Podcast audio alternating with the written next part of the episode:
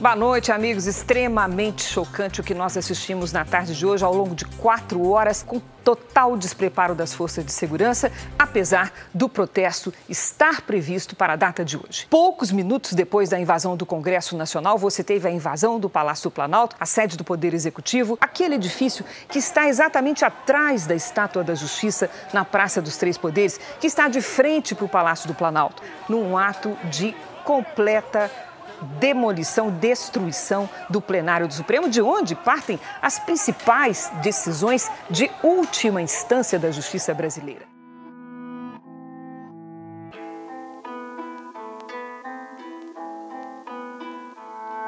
Olá, eu sou Nelly e você está ouvindo ao segundo episódio do Ruas e Redes, o podcast sobre democracia nas ruas e nas redes um audiodocumentário em quatro capítulos realizado pela Artigo 19 Brasil e América do Sul, a organização que atua na defesa da liberdade de expressão.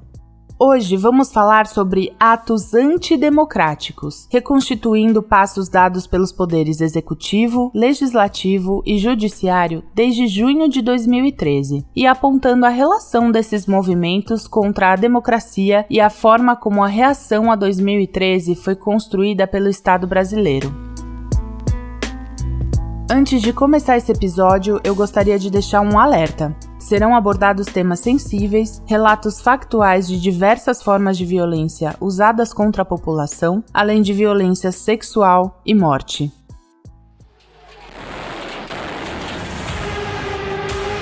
Foi um ápice da tensão política nas ruas.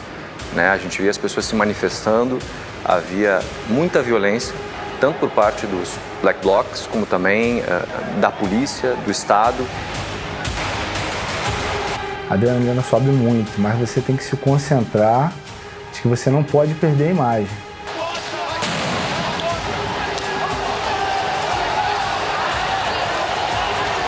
Os protestos começaram pequenos e foram ganhando fôlego.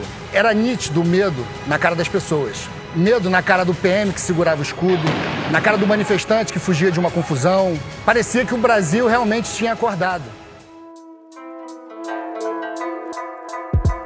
Protestos sociais fazem parte da história do Brasil, mas como discutimos no primeiro episódio, a última década representou uma virada na forma como os protestos acontecem e como são encarados pelas autoridades governamentais. A Declaração Universal dos Direitos Humanos, adotada pela Organização das Nações Unidas, a ONU, em 1948, deixa evidente, em seu artigo 19, a garantia do direito à manifestação da população, essa declaração reforça a luta contra pretensões autoritárias e ditatoriais, uma vez que surge após as atrocidades cometidas durante a Segunda Guerra Mundial.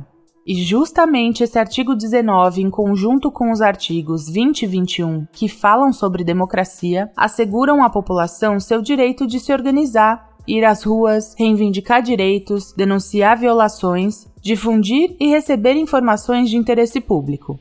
Isso também significa poder questionar o exercício do poder por nossos governantes, como a própria democracia deve ser, mas estabelecendo o equilíbrio de produzir um debate público que também promova uma sociedade mais justa e com as mesmas igualdades de oportunidade.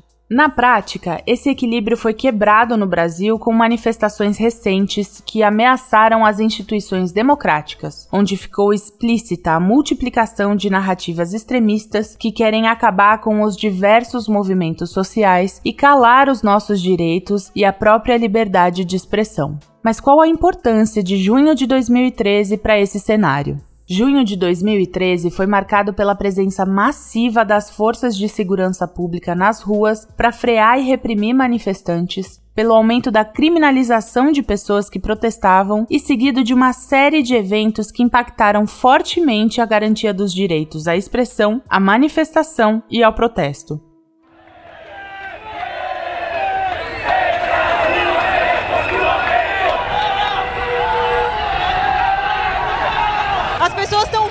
Ali do Vale do Anhangabaú e estão fechando as faixas da 23 de maio. Estão bloqueando todos os carros que estavam passando por aqui.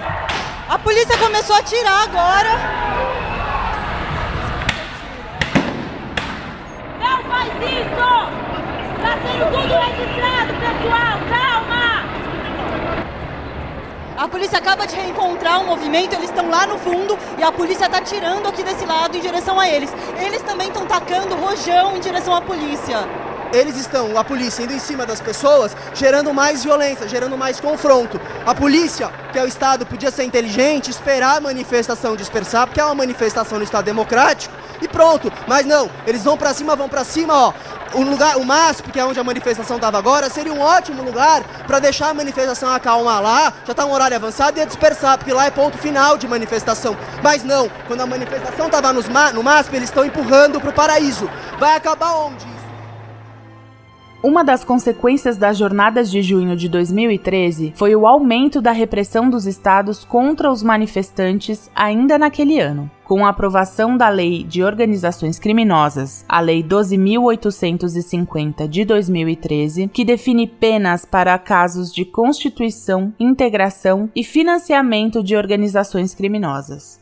Essa lei associa e compara grupos sociais coletivos que protestam por seus direitos a grupos de pessoas que praticam crimes organizados, ainda que a lei não fale diretamente sobre essas manifestações. Em outubro de 2013, 64 pessoas foram presas e 20 jovens foram apreendidos durante uma manifestação no Rio de Janeiro, sendo que 70 dessas pessoas foram autuadas com base na nova lei. A legislação continuou a ser usada para investigar e processar manifestantes nos anos seguintes, como aconteceu em Porto Alegre em 2016, quando oito estudantes do ensino médio, um jornalista e um cineasta foram investigados com base na Lei de Organizações Criminosas. O mesmo ocorreu na prisão de manifestantes do Movimento dos Trabalhadores Rurais Sem Terra, o MST, e da Via Campesina em Goiás em agosto de 2016. Outro exemplo é a aprovação da Lei 13.260 de 2016, a Lei Antiterrorismo, que foi aprovada três anos após a série de protestos que tomou conta das ruas de diversas cidades do país, sob o pretexto da preocupação das autoridades com os grandes eventos que o Brasil sediou, como a Copa do Mundo de 2014 e as Olimpíadas de 2016. A Lei de Combate ao Terrorismo no Brasil, aprovada pela Câmara dos Deputados na semana passada, aguarda sanção ou veto da presidenta Dilma Rousseff. O texto gerou protestos de movimentos sociais que acreditam que artigos na nova lei abrem brecha para a criminalização de manifestações democráticas e de ativistas. As poucas informações e a falta de uma definição clara na lei sobre qual o conceito de terrorismo são um risco para ativistas, movimentos sociais e manifestantes, especialmente especialmente quando pensamos no contexto racializado da repressão policial, uma vez que estão abertos a interpretações e podem apresentar um risco às pautas dos direitos de protesto e à livre expressão. O texto define terrorismo como a prática por um ou mais indivíduos de atos cometidos para causar terror, motivados por discriminação, preconceito de raça, cor, etnia e religião. São ações que colocam em perigo pessoas, o patrimônio, a paz ou a segurança pública. A lei deixa claro que o crime de terrorismo não se aplica a atos violentos em manifestações e ações de movimentos sociais. Esse ponto provocou polêmica durante as votações no Congresso não estava no texto que saiu do Senado, mas a Câmara preferiu recuperar parte da proposta original enviada pelo Executivo para impedir que movimentos sociais fossem enquadrados como terroristas. O texto da Lei 13.260-2016 é propositalmente vago e dá margem a distorcer fatos. A lei antiterrorismo pode associar os métodos utilizados há décadas por movimentos sociais durante manifestações a ações que deveriam ser punidas, para justificar a atuação da polícia militar ao identificar e prender manifestantes, com o pretexto de serem suspeitos de violência institucional. Até hoje, essas leis sofrem diversas tentativas de alteração no legislativo, e muitas dessas emendas tentam incluir ainda mais penas, além de ampliar as possibilidades contra quem podem ser aplicadas e em quais situações. Essas tentativas de alterar a lei ficaram ainda mais graves após o dia 8 de janeiro de 2023 e tiveram apoio inclusive de alguns setores progressistas que não se atentaram a esses riscos em potencial como comenta Maria Tranjan, que é coordenadora da área de proteção e participação democrática da organização Artigo 19. Uma das maiores preocupações da sociedade civil organizada ao redor das pautas da proteção do direito à liberdade de expressão, do direito de protesto, da defesa de defensores de direitos humanos, de ativistas, é a indefinição dos conceitos que são trazidos por essas leis que vão ser aprovadas em 2013 ou após 2013, na sequência desse marco das jornadas de junho. Então, a gente menciona normalmente, principalmente, a lei antiterrorismo, que vai ser aprovada em 2016, e a lei de organizações criminosas, que é aprovada em 2013. Essas leis, ainda que elas tragam definições gerais sobre o que seriam esses crimes, então no caso é, da lei de organização criminosa, a associação de quatro ou mais pessoas de forma ordenada, de forma organizada, com divisão de tarefas, é, e no caso da lei antiterrorismo, a prática de algumas ações que estão descritas na lei por razões de xenofobia, discriminação, preconceito ou com a finalidade de provocar terror social e generalizado, que é a parte mais problemática, né, dessa definição, que ainda assim são conceitos muito amplos. A gente não tem hipóteses taxativas nessas leis. Então depende da apreciação do Poder Judiciário, da interpretação do juiz que vai ser designado para julgar aquela causa, se aquela pessoa, aquele grupo, vai ser enquadrado na lei antiterrorismo, na lei de organizações criminosas, que são essas que a gente usa para exemplificar esse cenário. Essas leis, pela essa indefinição e por algumas coisas muito simples que vão constar delas, como essa questão do terror social generalizado, da paz pública, defesa do patrimônio, especialmente do patrimônio público, podem ser muito amplamente aplicadas contra movimentos sociais, porque podem ser associadas a métodos historicamente usados pelos movimentos sociais para exercer o direito de protesto. Então, por exemplo, na lei antiterrorismo, a gente vai ter ali uma definição de sabotar o funcionamento ou apoderar-se de uma série de meios, né? Mecanismos cibernéticos, aeroportos, estações ferroviárias, hospitais, escolas e assim por diante. Se a gente pegar esses exemplo das escolas, por exemplo, as ocupações secundaristas, poderiam ser consideradas terrorismo porque eram pessoas em conjunto ocupando escolas com reivindicações de ordem pública, mas que poderiam ser entendidas por um juiz como uma forma de perturbação dessa paz social, como uma forma de causar esse terror generalizado. E com a lei de organizações criminosas é a mesma coisa. Tem ali algumas disposições na lei que poderiam ser usadas contra movimentos sociais. E essa é a preocupação da sociedade civil. Brasil. Um ponto que vale destacar é que na lei antiterrorismo tem uma previsão de que os atos de terrorismo, aquilo que está previsto como terrorismo, não se aplicaria a condutas individuais ou coletivas de pessoas em manifestações políticas, movimentos sociais e assim por diante. No entanto, é exatamente esse dispositivo que foi muito ameaçado nos últimos períodos, principalmente após os atos antidemocráticos que aconteceram no 8 de janeiro, porque justamente é ele que impede, em alguma medida, essa discricionariedade do Poder Judiciário para aplicar de qualquer forma o que está previsto nessa legislação. No entanto, é isso, tirando essa única prerrogativa de defesa dos movimentos sociais dessa lei, o que poderia acontecer é justamente uma aplicação absolutamente indiscriminada contra movimentos sociais, contra movimentos de base. E, como a gente sabe, pela seletividade do do direito penal brasileiro provavelmente seria aplicado contra alguns grupos em especial. Então, contra grupos que têm mais pessoas negras, mais pessoas racializadas, mais pessoas indígenas, pessoas que estão reivindicando pautas que são contrárias a esse contexto de moral e bons costumes e assim por diante.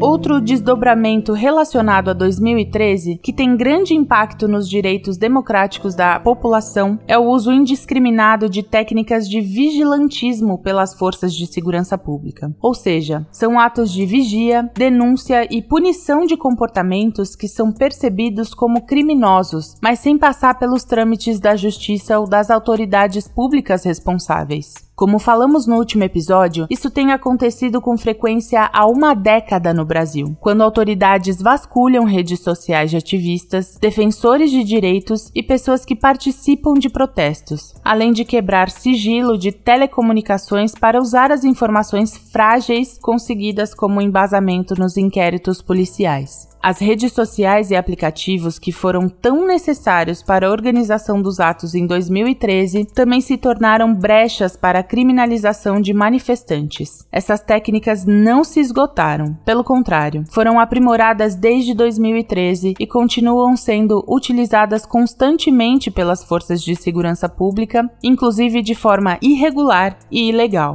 Um último impacto que deve ser ressaltado foi a força e a legitimidade institucional retomada pelas polícias durante esse contexto. A narrativa das polícias de proteção da ordem e do patrimônio ficou com uma imagem duvidosa para a população desde os tempos da ditadura militar, e durante as jornadas de junho sofreu efeitos bastante negativos que se somaram a outros episódios e resultaram no aumento do poder político da polícia. Assistimos nos últimos anos o aumento de militares, policiais e outros agentes de segurança pública em diversos cargos em instituições públicas e governamentais, de forma sem precedentes em tempos democráticos. Não foi raro ver militares em ministérios, conselhos, cargos eletivos e de confiança, além de outros espaços de representação, influência e tomadas de decisões políticas. Esse aumento da ocupação das instituições pela polícia pode ser entendido também como um impacto do contexto de repressão que os protestos de 2013 tiveram. As ações policiais foram validadas pelo Estado e percebidas como positiva por parte da população que se informava sobre os acontecimentos através da grande mídia de massa, que dava mais destaque aos eventuais danos ao patrimônio e raramente mostrava as violações de direito, como comenta Raíza Cetra, co-diretora diretora executiva da organização Artigo 19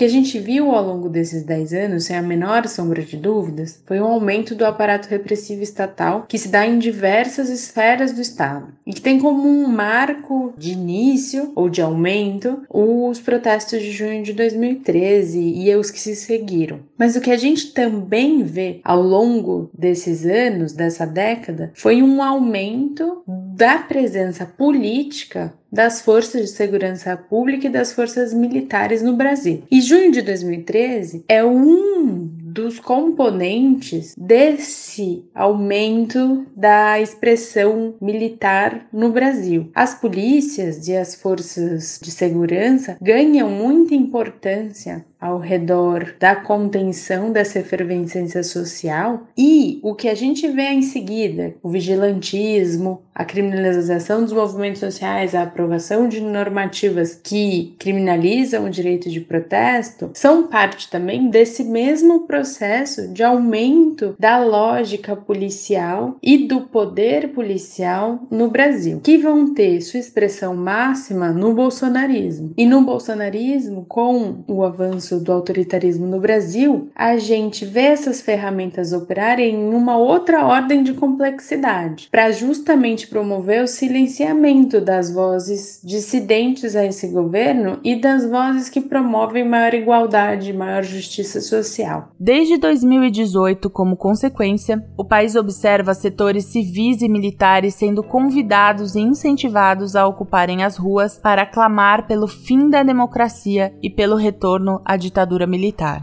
Esses protestos também foram menos controlados ou reprimidos, quando comparados a manifestações organizadas pelos movimentos sociais e de base do campo progressista no mesmo período. Além de menos reprimidos, algumas denúncias indicam a conivência, apoio e até mesmo a participação de agentes e instituições relacionadas à segurança pública. É importante lembrar que a Declaração Universal dos Direitos Humanos assegura a liberdade de expressão, porém articulações de golpes de Estado vão na contramão da lei, uma vez que tem como propósito principal o fim da democracia, da liberdade de protestar e lutar por direitos e qualidade de vida para a população. Entre 2018 e 2022, o país observou símbolos nazistas e fascistas usados abertamente por autoridades governamentais, algumas que exaltavam conhecidos torturadores e algozes militares do país e outras que defenderam abertamente o retorno da ditadura, a submissão do poder judiciário ao poder executivo, o fechamento do Congresso, o armamento da população e também a violência contra segmentos já vulnerabilizados pela exclusão social, pelo racismo, pelo capacitismo e por distintas formas de discriminação. Manifestações públicas exaltando o exército e a ditadura foram comuns nos últimos anos, especialmente no 7 de setembro, dia da independência do Brasil, historicamente marcado pela menção ao papel dos militares no país. Nós somos a maioria, nós somos do bem, nós temos disposição para lutar pela nossa liberdade, pela nossa pátria. convoco todos vocês agora, para que todo mundo, no 7 de setembro, vá às ruas pela última vez. Vamos às ruas pela última vez.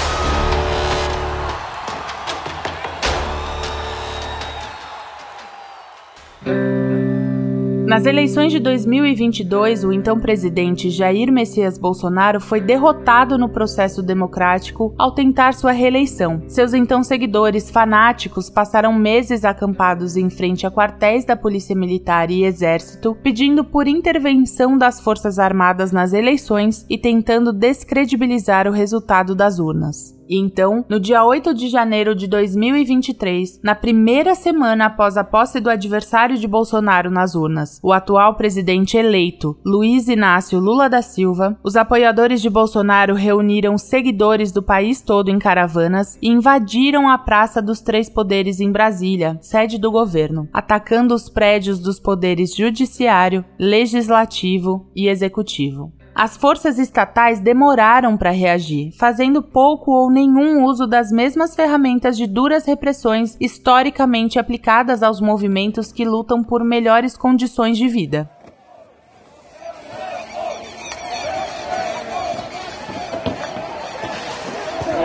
Olha aí, pessoal, multidão de gente, milhares e milhares de pessoas. Entramos ao Palácio dos Três Poderes, olha. Entramos na esplanada, pessoal, entramos. No sábado do dia 7 de janeiro, pelo menos 100 ônibus trazendo apoiadores de Bolsonaro chegaram a Brasília. Chegando mais outro ônibus lá pra frente, ó. Tem contingente aqui, tem que vir muita. A polícia não deixou ontem, mas a polícia não conseguiu segurar os ônibus que tá chegando, ó. As pessoas estavam chegando e de diversas partes do país. A convocação tinha circulado dias antes pelas redes sociais. A gente vai fazer uma concentração lá no QG para a gente conseguir reunir todas as pessoas para o plano B, ok? Mais uma vez, precisamos entender também o papel das redes nesses episódios. Se em 2013 as redes sociais foram usadas de forma massiva para organizar manifestações, nos anos seguintes não foi diferente, principalmente após um longo período de pandemia que empurrou a vasta maioria das reivindicações para o cenário online. Todo ônibus que estiver vindo força a entrada, descarrega, a gente vai fazer uma concentração. Vamos entrar e tomar o que é nosso. Vamos entrar e tomar o poder. Já chega de palhaçada. Chega de palhaçada.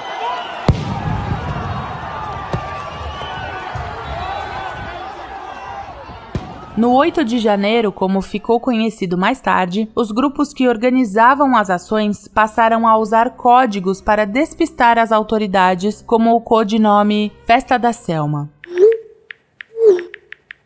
Festa da Selma. Nós descobrimos que esse foi um dos principais códigos usados pelos bolsonaristas para combinar e organizar as invasões em Brasília no último final de semana. Selma é uma adaptação de selva, que é um grito dos militares brasileiros. As mensagens com a festa da Selma começaram a crescer na quinta-feira, antes do final de semana onde houve os ataques. No sábado, teve bolsonarista até chamando para a pré-festa da Selma. E no domingo, todos vimos o que aconteceu. Nesse mesmo período, também aumentou a demanda pela regulação das plataformas e a atenção para diminuir os crescentes discursos de ódio e extremistas. Não se trata também de defender que o Estado tenha liberdade para vigiar e monitorar redes sociais das pessoas que participam das manifestações ou que tenha determinado posicionamento político, inclusive porque esta foi uma das táticas usadas em 2013 para construir inquéritos policiais contra manifestantes. No entanto, precisamos entender o impacto das redes sociais na distribuição de conteúdo e nos disparos em massa de mensagens automáticas, em um modelo de negócio de plataformas que usam da falta de transparência sobre o seu funcionamento para organizar ações violentas e atentados à democracia.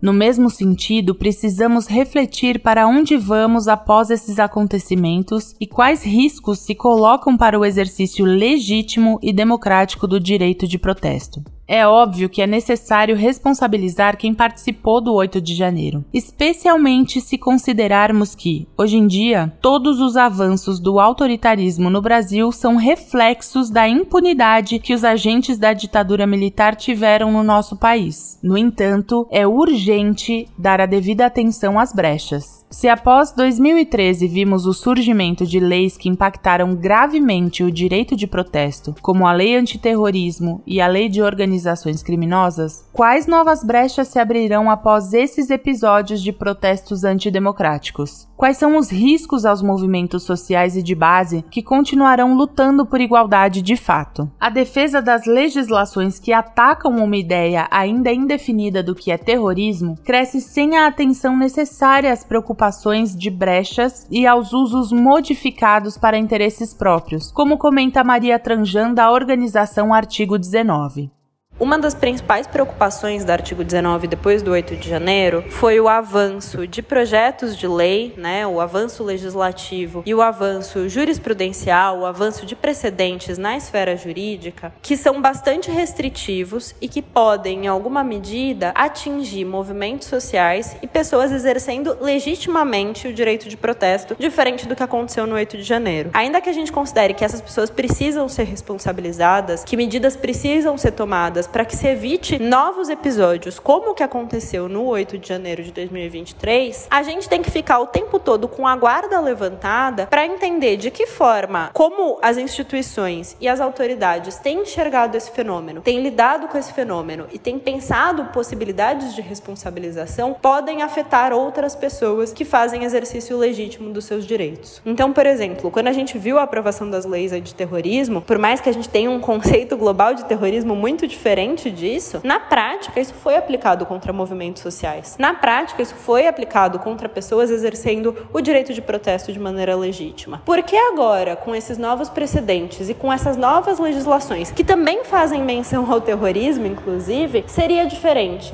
Por que a gente não ficaria preocupado? Então a gente levanta esse alerta para o resto da sociedade civil, para outras pessoas que têm interesse no tema. É necessária a responsabilização, mas essa responsabilização tem que ser devidamente enquadrada, observando o que realmente aconteceu no 8 de janeiro e a diferença disso para protestos legítimos, a diferença disso para o que está protegido numa ótica nacional e internacional de direitos humanos e fundamentais de proteção à liberdade de expressão. São coisas bastante diferentes e elas precisam, tanto no judiciário judiciário quanto no legislativo serem tratadas de formas diferentes. Senão, o risco que se abre é exatamente esse: aprofundar processos de criminalização contra grupos que já são historicamente criminalizados, historicamente violados e que historicamente não têm a possibilidade de desfrutar dos seus direitos fundamentais como os outros. E é isso que corre o risco de acontecer cada vez de forma mais grave se esses limites não forem observados pelas instituições.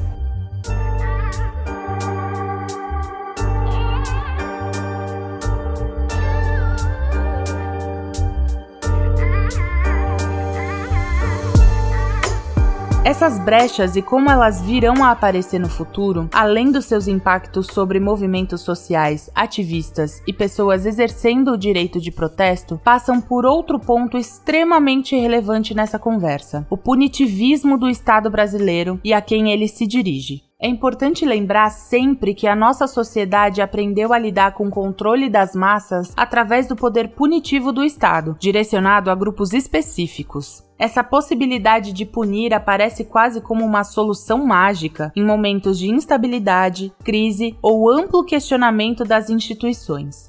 É assim no caso dos protestos massivos, como vimos na trajetória de leis aprovadas após junho de 2013. Mas essa mesma fórmula não se reproduziu nos atos antidemocráticos.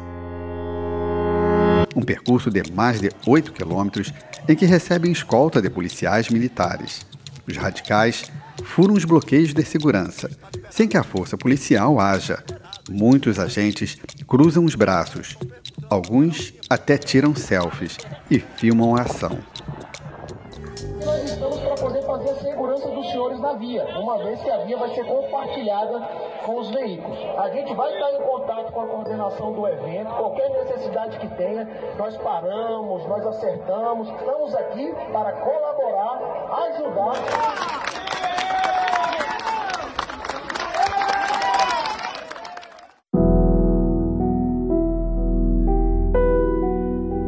Alterações legislativas que permitem aumentar as tipificações e formas de punição pelo Estado poderão levar muito tempo para serem revertidas e têm um grande potencial de causar danos diversos a lutas que frequentemente já sofrem criminalização decorrente de interpretações arbitrárias da lei, embora tenham caráter democrático. Um triste exemplo é a repressão violenta sobre pessoas negras, que ainda hoje é reflexo do uso de aparatos brutais dos tempos de escravização para controlar corpos e grupos. Não é à toa que diversas organizações da sociedade civil, pesquisadores, movimentos sociais e parlamentares estão ativamente lutando contra as tentativas de ampliar e flexibilizar a lei antiterrorismo e outros projetos e leis que ameaçam direitos humanos e fundamentais, especialmente quando levamos em consideração a seletividade histórica do sistema penal no Brasil.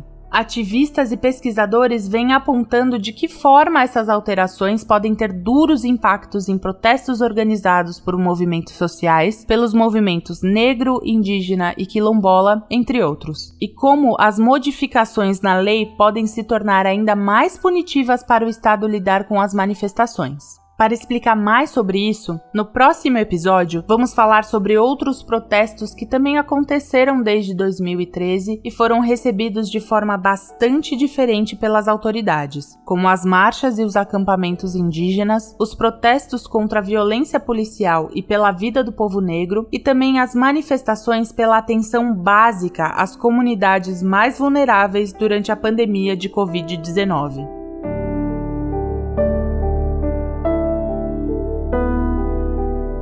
Temos um encontro marcado daqui 15 dias para o próximo episódio.